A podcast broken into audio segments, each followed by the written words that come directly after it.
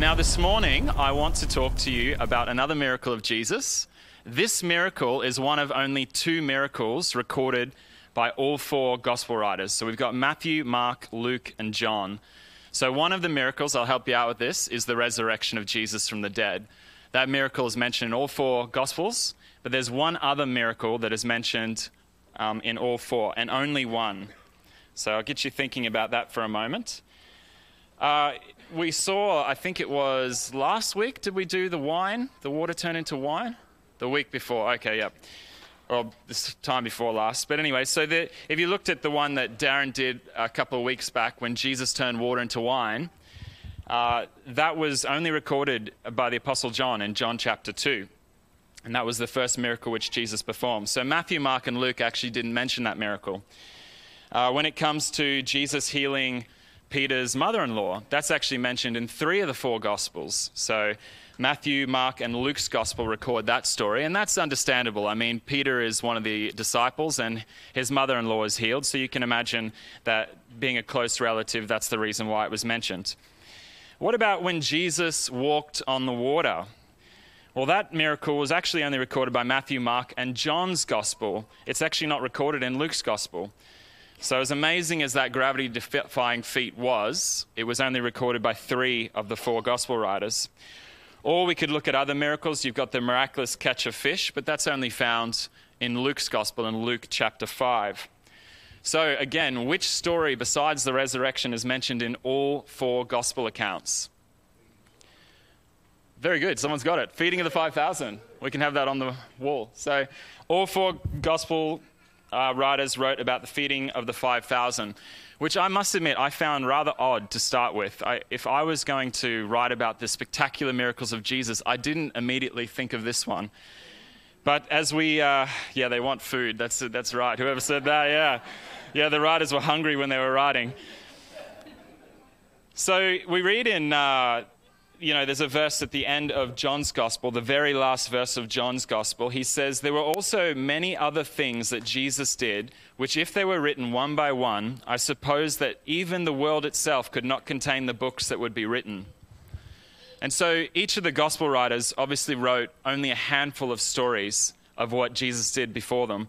We read verses like in Matthew chapter 4, verse 23. It says, Jesus went about all Galilee, teaching in their synagogues, preaching the good news of the kingdom, and healing all kinds of sicknesses and all kinds of diseases among the people. Then his fame went throughout all Syria, and they brought to him all sick people who were afflicted with various diseases and torments, and those who were demon possessed, epileptics, paralytics, and he healed them, and great multitudes followed him. So, even in a summary paragraph like that, there would have been hundreds and hundreds of people who Jesus healed. Cripples being healed, diseases being made um, to go away, um, skin diseases being cured. And so, what we read about in the Gospels is just a handful of those stories. And they use those stories to highlight something about who Jesus Christ is so that we in the 21st century would have the benefit of coming to know who this Jesus is. So, this morning we're looking at the story of the feeding of the 5,000. So I'll read the story to you from John's Gospel. So in John chapter 6, it says After these things, Jesus went over the Sea of Galilee, which is the Sea of Tiberias. Then a great multitude followed him because they saw the signs which he performed on those who were diseased. And Jesus went up on the mountain, and there he sat with his disciples. Now the Passover, a feast of the Jews, was near. Then Jesus lifted up his eyes, and seeing a great multitude coming towards him, he said to Philip, where shall we buy bread that these may eat? But this he said to test him, for he himself knew what he would do. Philip answered him, Two hundred denarii worth of bread is not sufficient for them, that every one of them may have a little. One of his disciples, Andrew, Simon Peter's brother, said to Jesus, There is a lad here who has five barley loaves and two small fish, but what are they among so many? Then Jesus said, Make the people sit down. Now there was much grass in the place. So the men sat down in number about 5,000. And Jesus took the loaves, and when he had given thanks, he distributed them to the disciples, and the disciples to those sitting down, and likewise of the fish, as much as they wanted. So when they were filled, he said to his disciples, Gather up the fragments that remain, so that nothing is lost. Therefore they gathered them up and filled twelve baskets with the fragments of the five barley loaves which were left over by those who had eaten. Then those men, when they had seen the sign that Jesus did, said, Truly, this is the prophet who has come into the world. Therefore, when Jesus perceived that they were about to come and take him by force to make him king, he departed again to the mountain by himself alone. So, the first scene I want to look at this morning in this uh, story is the setting leading up to this miracle. Now, it says that great multitudes were following Jesus because they saw the signs which he performed on those who were diseased. According to the other three accounts, Jesus had withdrawn from the crowds with his disciples because, firstly, John the Baptist had just been beheaded. So I can imagine that would have taken a toll on him and the disciples because he's a close relative. Uh, and the disciples had also been engaged in a lot of public ministry at the time. So in Mark's account, we read that Jesus said to his disciples, Come aside by yourselves to a deserted place and rest a while. For there were many coming and going, and they did not even have time to eat. So this is a time of uh, heaps and heaps of ministering to these people. But when the people saw them leaving, um, they followed him. So that didn't work very well for him, trying to get some privacy and alone time. But Jesus, rather than telling these people to go away or telling them that he needed some space, Mark records that Jesus had compassion on the multitudes because they were like sheep having no shepherd. And isn't this beautiful that we have a king who doesn't send people away um, when, he, when they come to him for help, help. Luke's account says Jesus received them and spoke to them about the kingdom of God and healed those who had need of healing.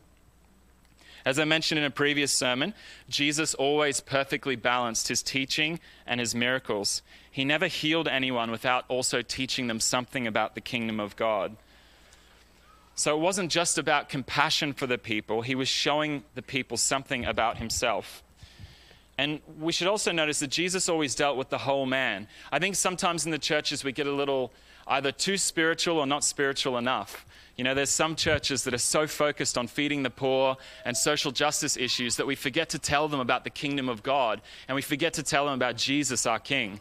And then we have other churches that are so focused about telling people that they need to be saved that they refuse to, to reach out to the local community or those abroad and to help them with mental illnesses and help them in their poverty and their struggles in life. We need to be dealing with the whole person, just as Jesus Christ did.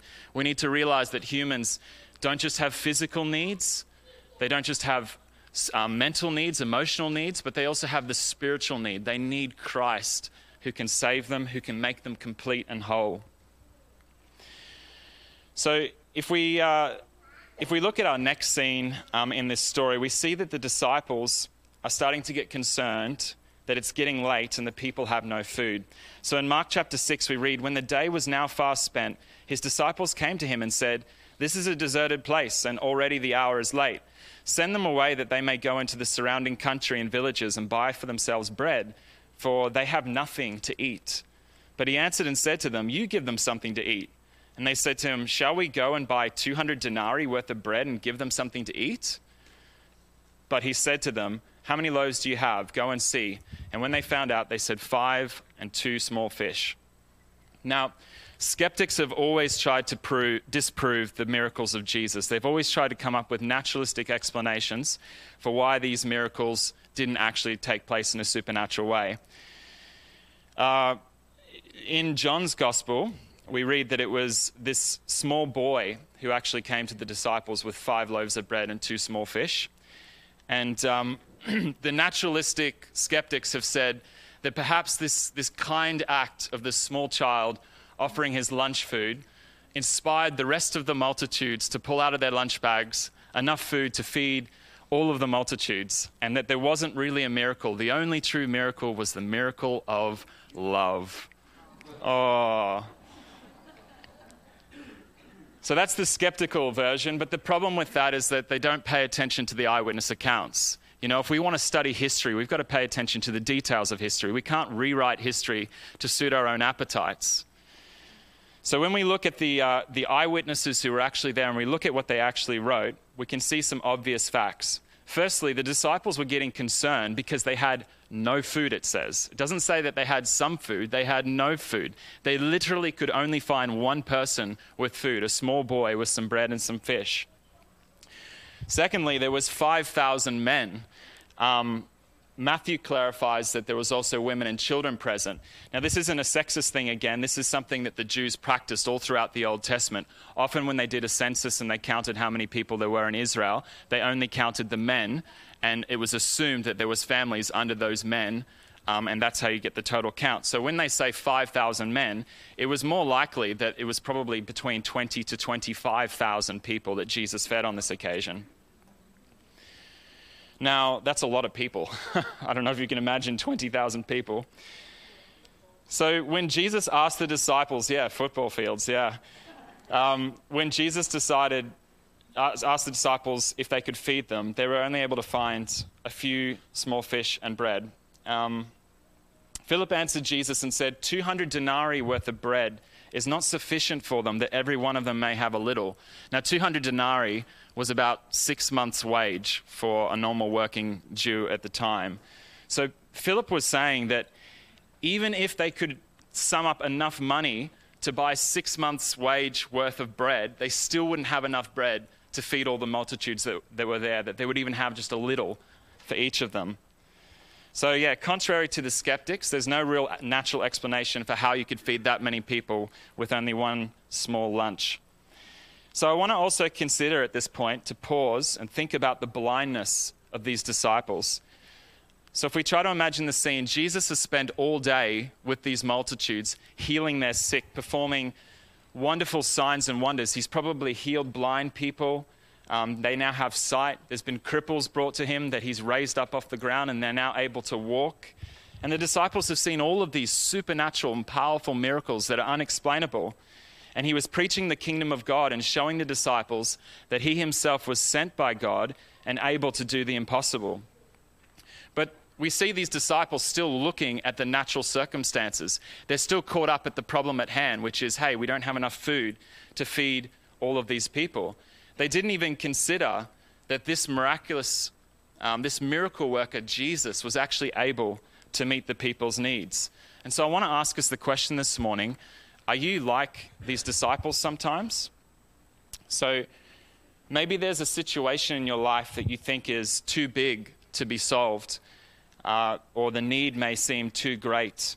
And we, the problem we have as humans is we often just resort to our natural thinking and we forget that we serve a living God.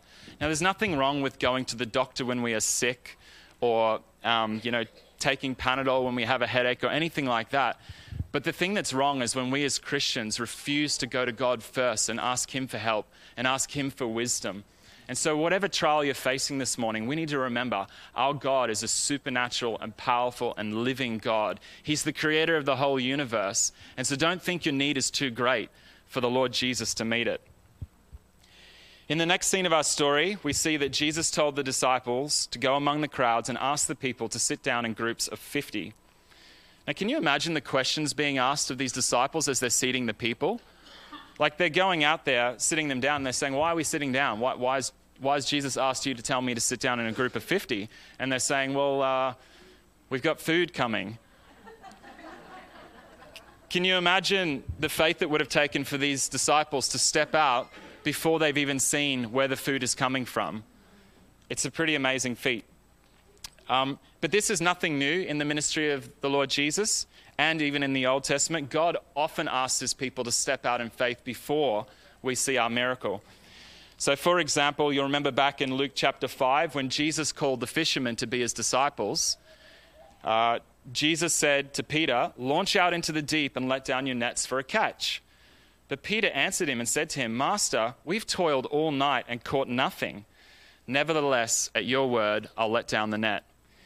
And when they had done this, they caught a great number of fish, and their net was breaking. So they signaled to their partners in the other boat to come and help them.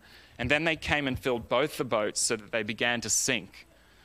So, at the very first time that Peter actually meets the Lord Jesus, Peter was asked to do something, to step out in faith, to cast his nets out, even though they'd fished all night and caught nothing.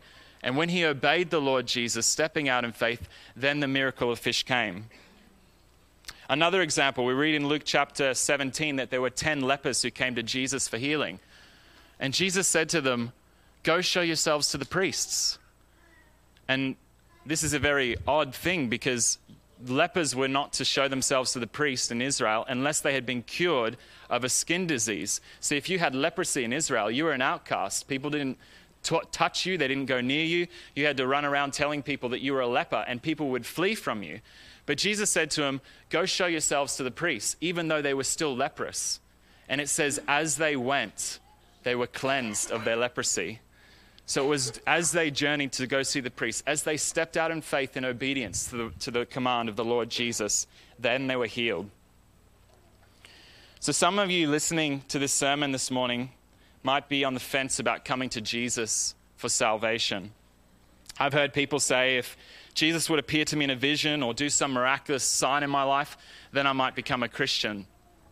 The famous evangelist D.L. Moody once had a gentleman come to him who was a skeptic, and he said, Listen, Mr. Moody, I have a sheet of paper here with a whole bunch of questions for you.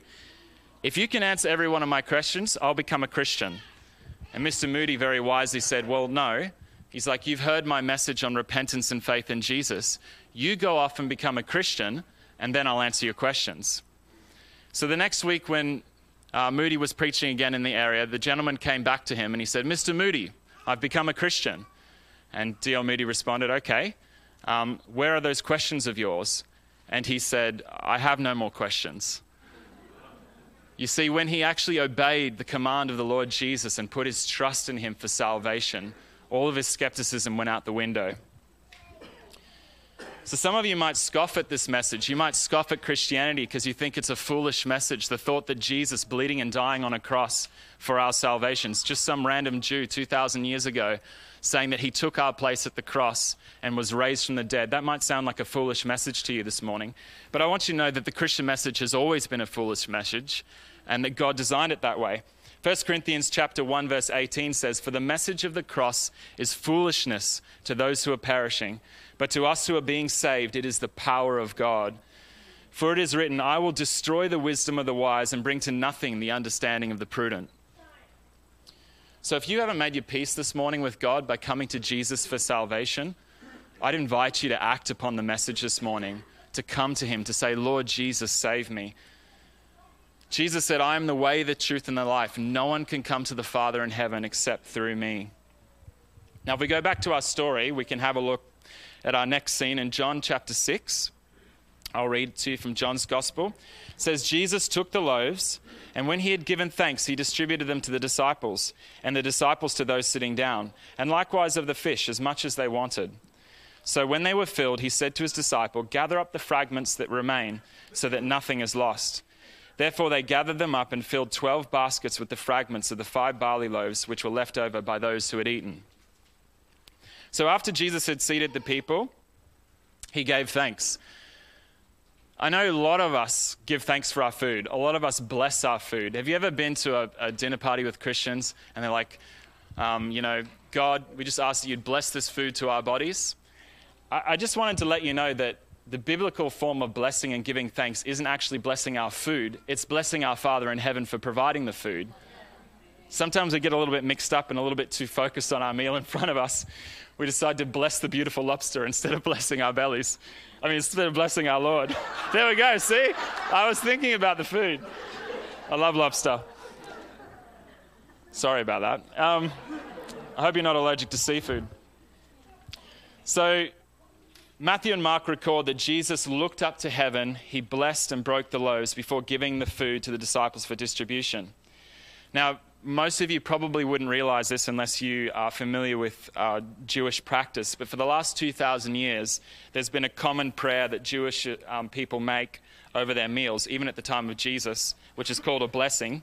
Um, I don't know if I'm going to pronounce this right, so I'm sorry if I butcher this, but I'm going to say it's Barakah. Baruka, Baruka. Okay, we'll go with Baruka. Um, so the, the blessing translates in English to this Blessed are you, O Lord our God, King of the universe, who brings forth bread from the earth. Isn't that beautiful? Blessed are you, O Lord our God, King of the universe, who brings forth bread from the earth. And that's the very blessing that Jesus would have prayed when he offered thanks to the Father. So, isn't it wonderful to pause and acknowledge our Creator and our King before diving into a meal? If we go back to our story, though, we see that there were thousands of people who received this multiplication of bread. And it says that they received it until they were filled. There was so much food that Jesus commanded the disciples to go out and gather the fragments of the leftovers, and they were able to fill 12 baskets with the leftover food. So, this is not just a, a small miracle. This is a super abundant miracle. They didn't just get like one little tiny piece of bread like we do with communion and one little cup of juice. They got a multiplication of fish and a multiplication of bread. Now, as I was studying the scholars, which can sometimes be a good thing and sometimes not so good, there were many, many theories about the 12 baskets and what they represent. I mean, most obviously, when we think of the 12, we think of the 12 tribes of Israel or the 12 apostles. And so it could be said that the 12 baskets that were gathered up were representative of the fact that Jesus is able to provide for the 12 tribes of Israel. He is their provider. And that's a pretty good explanation. Um, some others have suggested, because of the 12, that perhaps it was saying that when the disciples went out and served the people, um, that they received a blessing too because it wasn't just the people who got blessed with bread, the disciples were able to take bread back with themselves as well. But if you want to ask me what the 12 baskets were all about, it's about superabundance. It really is. Jesus performed well over and above, and the disciples had lunch food for the next couple of trips. now, if we look at the next scene in our story, we need to see now at why this is called not just a miracle, but a sign now, signs, when you're driving on the road, they point to something. And when we, when we look at this miracle, we see a sign pointing to something about the Lord Jesus. The first thing I want you to tell you about this sign is that it points to Jesus as our creator. According to John chapter 1 verse 3, all things were made through him, and without him nothing was made that was made. You see everything that has a beginning was created by God, and Jesus is revealed to be our creator. You know, some people get really worked up when they think about people promoting the Big Bang Theory, for example, but I'm actually not one of those people who care. Like, I really like it when people promote the Big Bang Theory because by acknowledging the Big Bang Theory, they're basically saying the universe hasn't eternally existed. You know, if we forget dates for a moment, by acknowledging the Big Bang Theory, we're saying that, hey, planet Earth you know, maybe uh, according to scientists, if they want to claim 8 billion years old or 7 billion years old, that means it hasn't always existed. Everything we see in creation hasn't always existed. Something brought it into being, something created it. And we're left with the explanation that we have an uncreated creator who brought the universe into existence, just as John has said. And we see this in the miracle that Jesus has performed. We, we have five loaves of bread and two fish, and Jesus turns it into thousands of loaves of bread and thousands of fish. You see, Jesus is the one who put the fish in the ocean. Jesus is the one who created the bread and is able to create more bread. And so Jesus is the one who can sustain the people of the earth. He was also preaching on the kingdom of God at the time and demonstrating that he alone can bring the kingdom of heaven to earth. Now, it's been 2,000 years since this miracle's taken place, and we as humans are still struggling with the issue of poverty on our planet. But by demonstrating this miracle of creating food, Jesus is showing us that he can actually cure world poverty in the future when he returns to establish his kingdom on earth.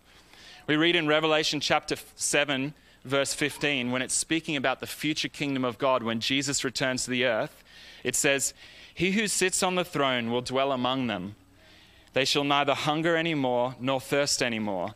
The sun shall not strike them, nor any heat. For the Lamb who is in the midst of the throne will shepherd them and lead them to fountains of living waters, and God will wipe away every tear from their eyes. Isn't that beautiful? We have a God who can wipe away every tear from our eyes, who can solve the problem of world hunger, and can protect our bodies from diseases. This is the God who we serve, who is bringing his kingdom to earth in the future um, when he establishes kingdom down here. Now, if we go to our next scene, we see that Jesus also fulfilled prophecy by being a second Moses to Israel, a greater Moses. After the feeding of the 5,000, John records that the people started talking among themselves and saying, This truly is the prophet who is to come into the world. Now, what did the people mean when they said, This is the prophet that was to come into the world? In Deuteronomy chapter 18, God had actually promised Moses that another prophet would arise who would lead the Israelites in the future. Deuteronomy 18, verse 18 says, I will raise them up for a prophet like you from among their brethren. And so the Jews had an expectation that there would be another Moses like prophet that would appear on the scene as a miraculous sign to them. Now, I don't know if you realize this, but Islam teaches that the Bible prophesied Muhammad to be that prophet. Yeah, so if you talk to a Muslim, ask him about that. Ask him to explain Deuteronomy 18 to you from a Muslim perspective. So, Muslims actually claim that Muhammad was more like Moses than Jesus was, and therefore Muhammad is the prophesied prophet. So, if you spoke to a Muslim, they would claim, firstly, Muhammad is more like Moses because Muhammad was born naturally to a mother and father, just like Moses was born naturally to a mother and father, whereas a Muslim would acknowledge that Jesus had a supernatural birth. Muslims acknowledge that Jesus was born of the Virgin Mary. Muslims would also say that the reason why Muhammad is more like Moses is because Muhammad had a wife and children. And they would say that Jesus had no wife and children, therefore, Muhammad is more like Moses. They would also read the line that says that God would raise up the prophet from among their brethren. Muslims interpret this to mean not of the Jews, but of the Ishmaelites the brother of Isaac, because we have Abraham, Isaac, and Jacob leading to the Israelites on one branch of the tree, and the other branch we have Abraham, Ishmael leading to the Arab people, and Muhammad comes from the Arab people. And so when a Muslim reads in our English translation of the Hebrew, from among their brethren, he's thinking it's the brother of, of Isaac, it's Ishmael. So Muhammad, being an Arab, fulfilled the prophecy. So, what should we do this morning? Should we all become Muslims and um, acknowledge Muhammad as the prophet from God? Darren's shaking his head and telling me, let's not do that. Let's not tell them to do that. the first comment I want to make is they've made a mistake here. When it says that he's going to raise up a prophet from among the brethren, God is speaking from among the Jews. The brethren is the congregation in front of Moses when he's speaking. Now, there's clarity on this um, from Moses' own mouth when you read the passage in Deuteronomy 18. He says, From among your midst. So the prophet's going to rise from within the 12 tribes of Israel. And we know that Jesus is a Jew, just like Moses. Secondly, um, we should notice that Moses is a miracle worker. Uh, you see in Deuteronomy 34, verse 9 to 12, after his death, the scribe was writing and said, But since then there has not arisen in Israel a prophet like Moses, whom the Lord knew face to face, in all the signs and wonders which the Lord sent him to do in the land of Egypt before Pharaoh, before all his servants, and in this land, and by all the mighty power and the great terror which Moses performed in the sight of all Israel. You see, both Moses and Jesus worked signs and wonders before the people, which proved that they were sent by God. In Exodus chapter 16, the Israelites complained after they had been in, slaves in Egypt. They had gone through the Red Sea. They were now in the wilderness, and they were complaining to Moses in Exodus chapter 16, saying, We have no food. We're starving in this wilderness. It would have been better if we died in Egypt. So Moses prayed, and God sent manna from heaven. The event was so significant when we think of the Ark of the Covenant, the most holy item I suppose, in all of Israel's history. It contained three items in the ark. You had the two tablets, which contained the Ten Commandments. You had the rod of Aaron, which budded, showing that Aaron was the one that God had chosen to, to um, be the priest. And the third item we see in the Ark of the Covenant is a little bowl with some manna in it to remind the Israelites that for 40 years you were fed in the wilderness by supernatural bread from heaven.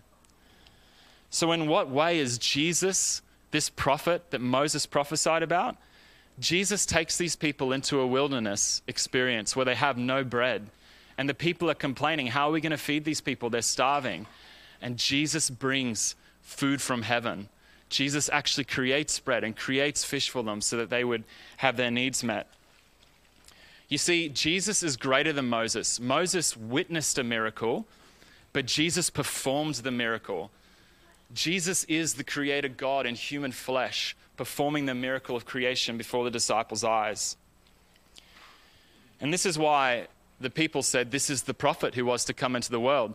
When we read in the book of Acts later on, we see that Peter, when he's giving his sermon in Acts chapter 3, proclaims that this is the prophet who Moses said would arise, who was like him, and likewise, in Acts chapter 7, we see Stephen, the martyr, when he's giving his sermon before he's stoned to death, he says, This is the prophet who, when he rose up to be leader, it says that the, the, uh, the initial response of the Jews was, Who made you a ruler and a judge over us? That's what they said to Moses. Who made you a ruler and a judge? And when Jesus arose, the Israelites said the same thing and persecuted Jesus, who had been appointed by God to lead the Lord's people. But the people who witnessed this miracle, the feeding the 5,000, they recognized this, which is why in the very next verse it says that they tried to make him king. They wanted to crown him as king because they thought this Jesus is the one that Moses prophesied about. And Moses is the one who delivered us out of slavery in Egypt. And this Jesus is going to deliver us out of slavery to the Romans because they're under Roman oppression. And so they thought he's going to become an earthly king, he's going to rule and crush our enemies and they didn't understand the spiritual significance. So, if we look at the last scene on my PowerPoint, I want you to see that Jesus took this one step further. It's not that he just made supernatural bread from heaven, he himself claimed to be the bread of God for humanity. John 6, verse 35 says, I am the bread of life. He who comes to me will never hunger, and he who believes in me will never thirst. And a few verses later, Jesus said, Truly, truly, I say to you, whoever believes in me has everlasting life. I am the bread of life. Your fathers ate the manna in the wilderness, and they are dead. This is the bread that comes down from heaven, so that one may eat of it and not die. I am the living bread that came down from heaven. If anyone eats of this bread, he will live forever. And the bread that I give you, I give um, sorry, the bread that I will give for the life of the world is my flesh. And so Jesus offered his body for the people to be our sustenance. You see, we need physical bread to live in this life, but we need spiritual bread to live in the next life. Jesus is the one that can satisfy us. Jesus is the one who can give us eternal life. And so I actually asked this morning if we could reverse communion around um, so that we could celebrate communion this morning together, thinking about Jesus being the bread from heaven, Jesus being the one that sustains us. You said, see, Jesus said, if you eat, he said to the woman at the well, if you drink this water, you're going to thirst again. Remember the woman at the well? Drink this water, you'll thirst again. But the one who puts their trust in Jesus, he says, out of your innermost being will flow rivers of living water. Isn't that wonderful? He alone can satisfy, and He alone demonstrated authority over all created things. Jesus is our creator, Jesus is our king, and Jesus is the bread of life. So let's partake together as we think about the fact that on the cross, Jesus became sin for us. He shed his blood for the forgiveness of our sins so that we could be made right with God, so that we could have a relationship with him and live with him forever. Praise God.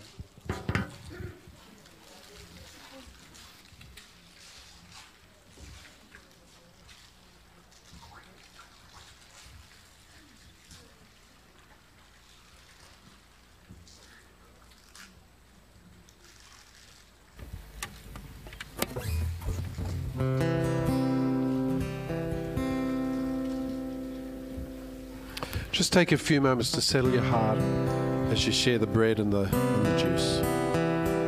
Remember, He's the bread of life.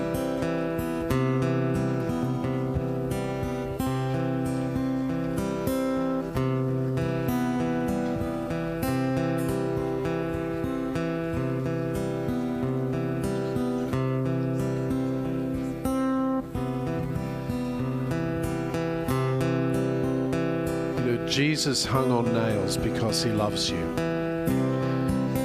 Don't ever think that nails held him to that cross. What held him to that cross was his love for you. And that's what we celebrate that the, the Creator, the, the King of the ages, loves us so much that he laid his life down for us. Won't you stand with us together? We're going to finish with a song that just reminds us of the love of God much He loves us, how much He cares for us. Just close your eyes. Just spend some time in the presence of the Lord right now.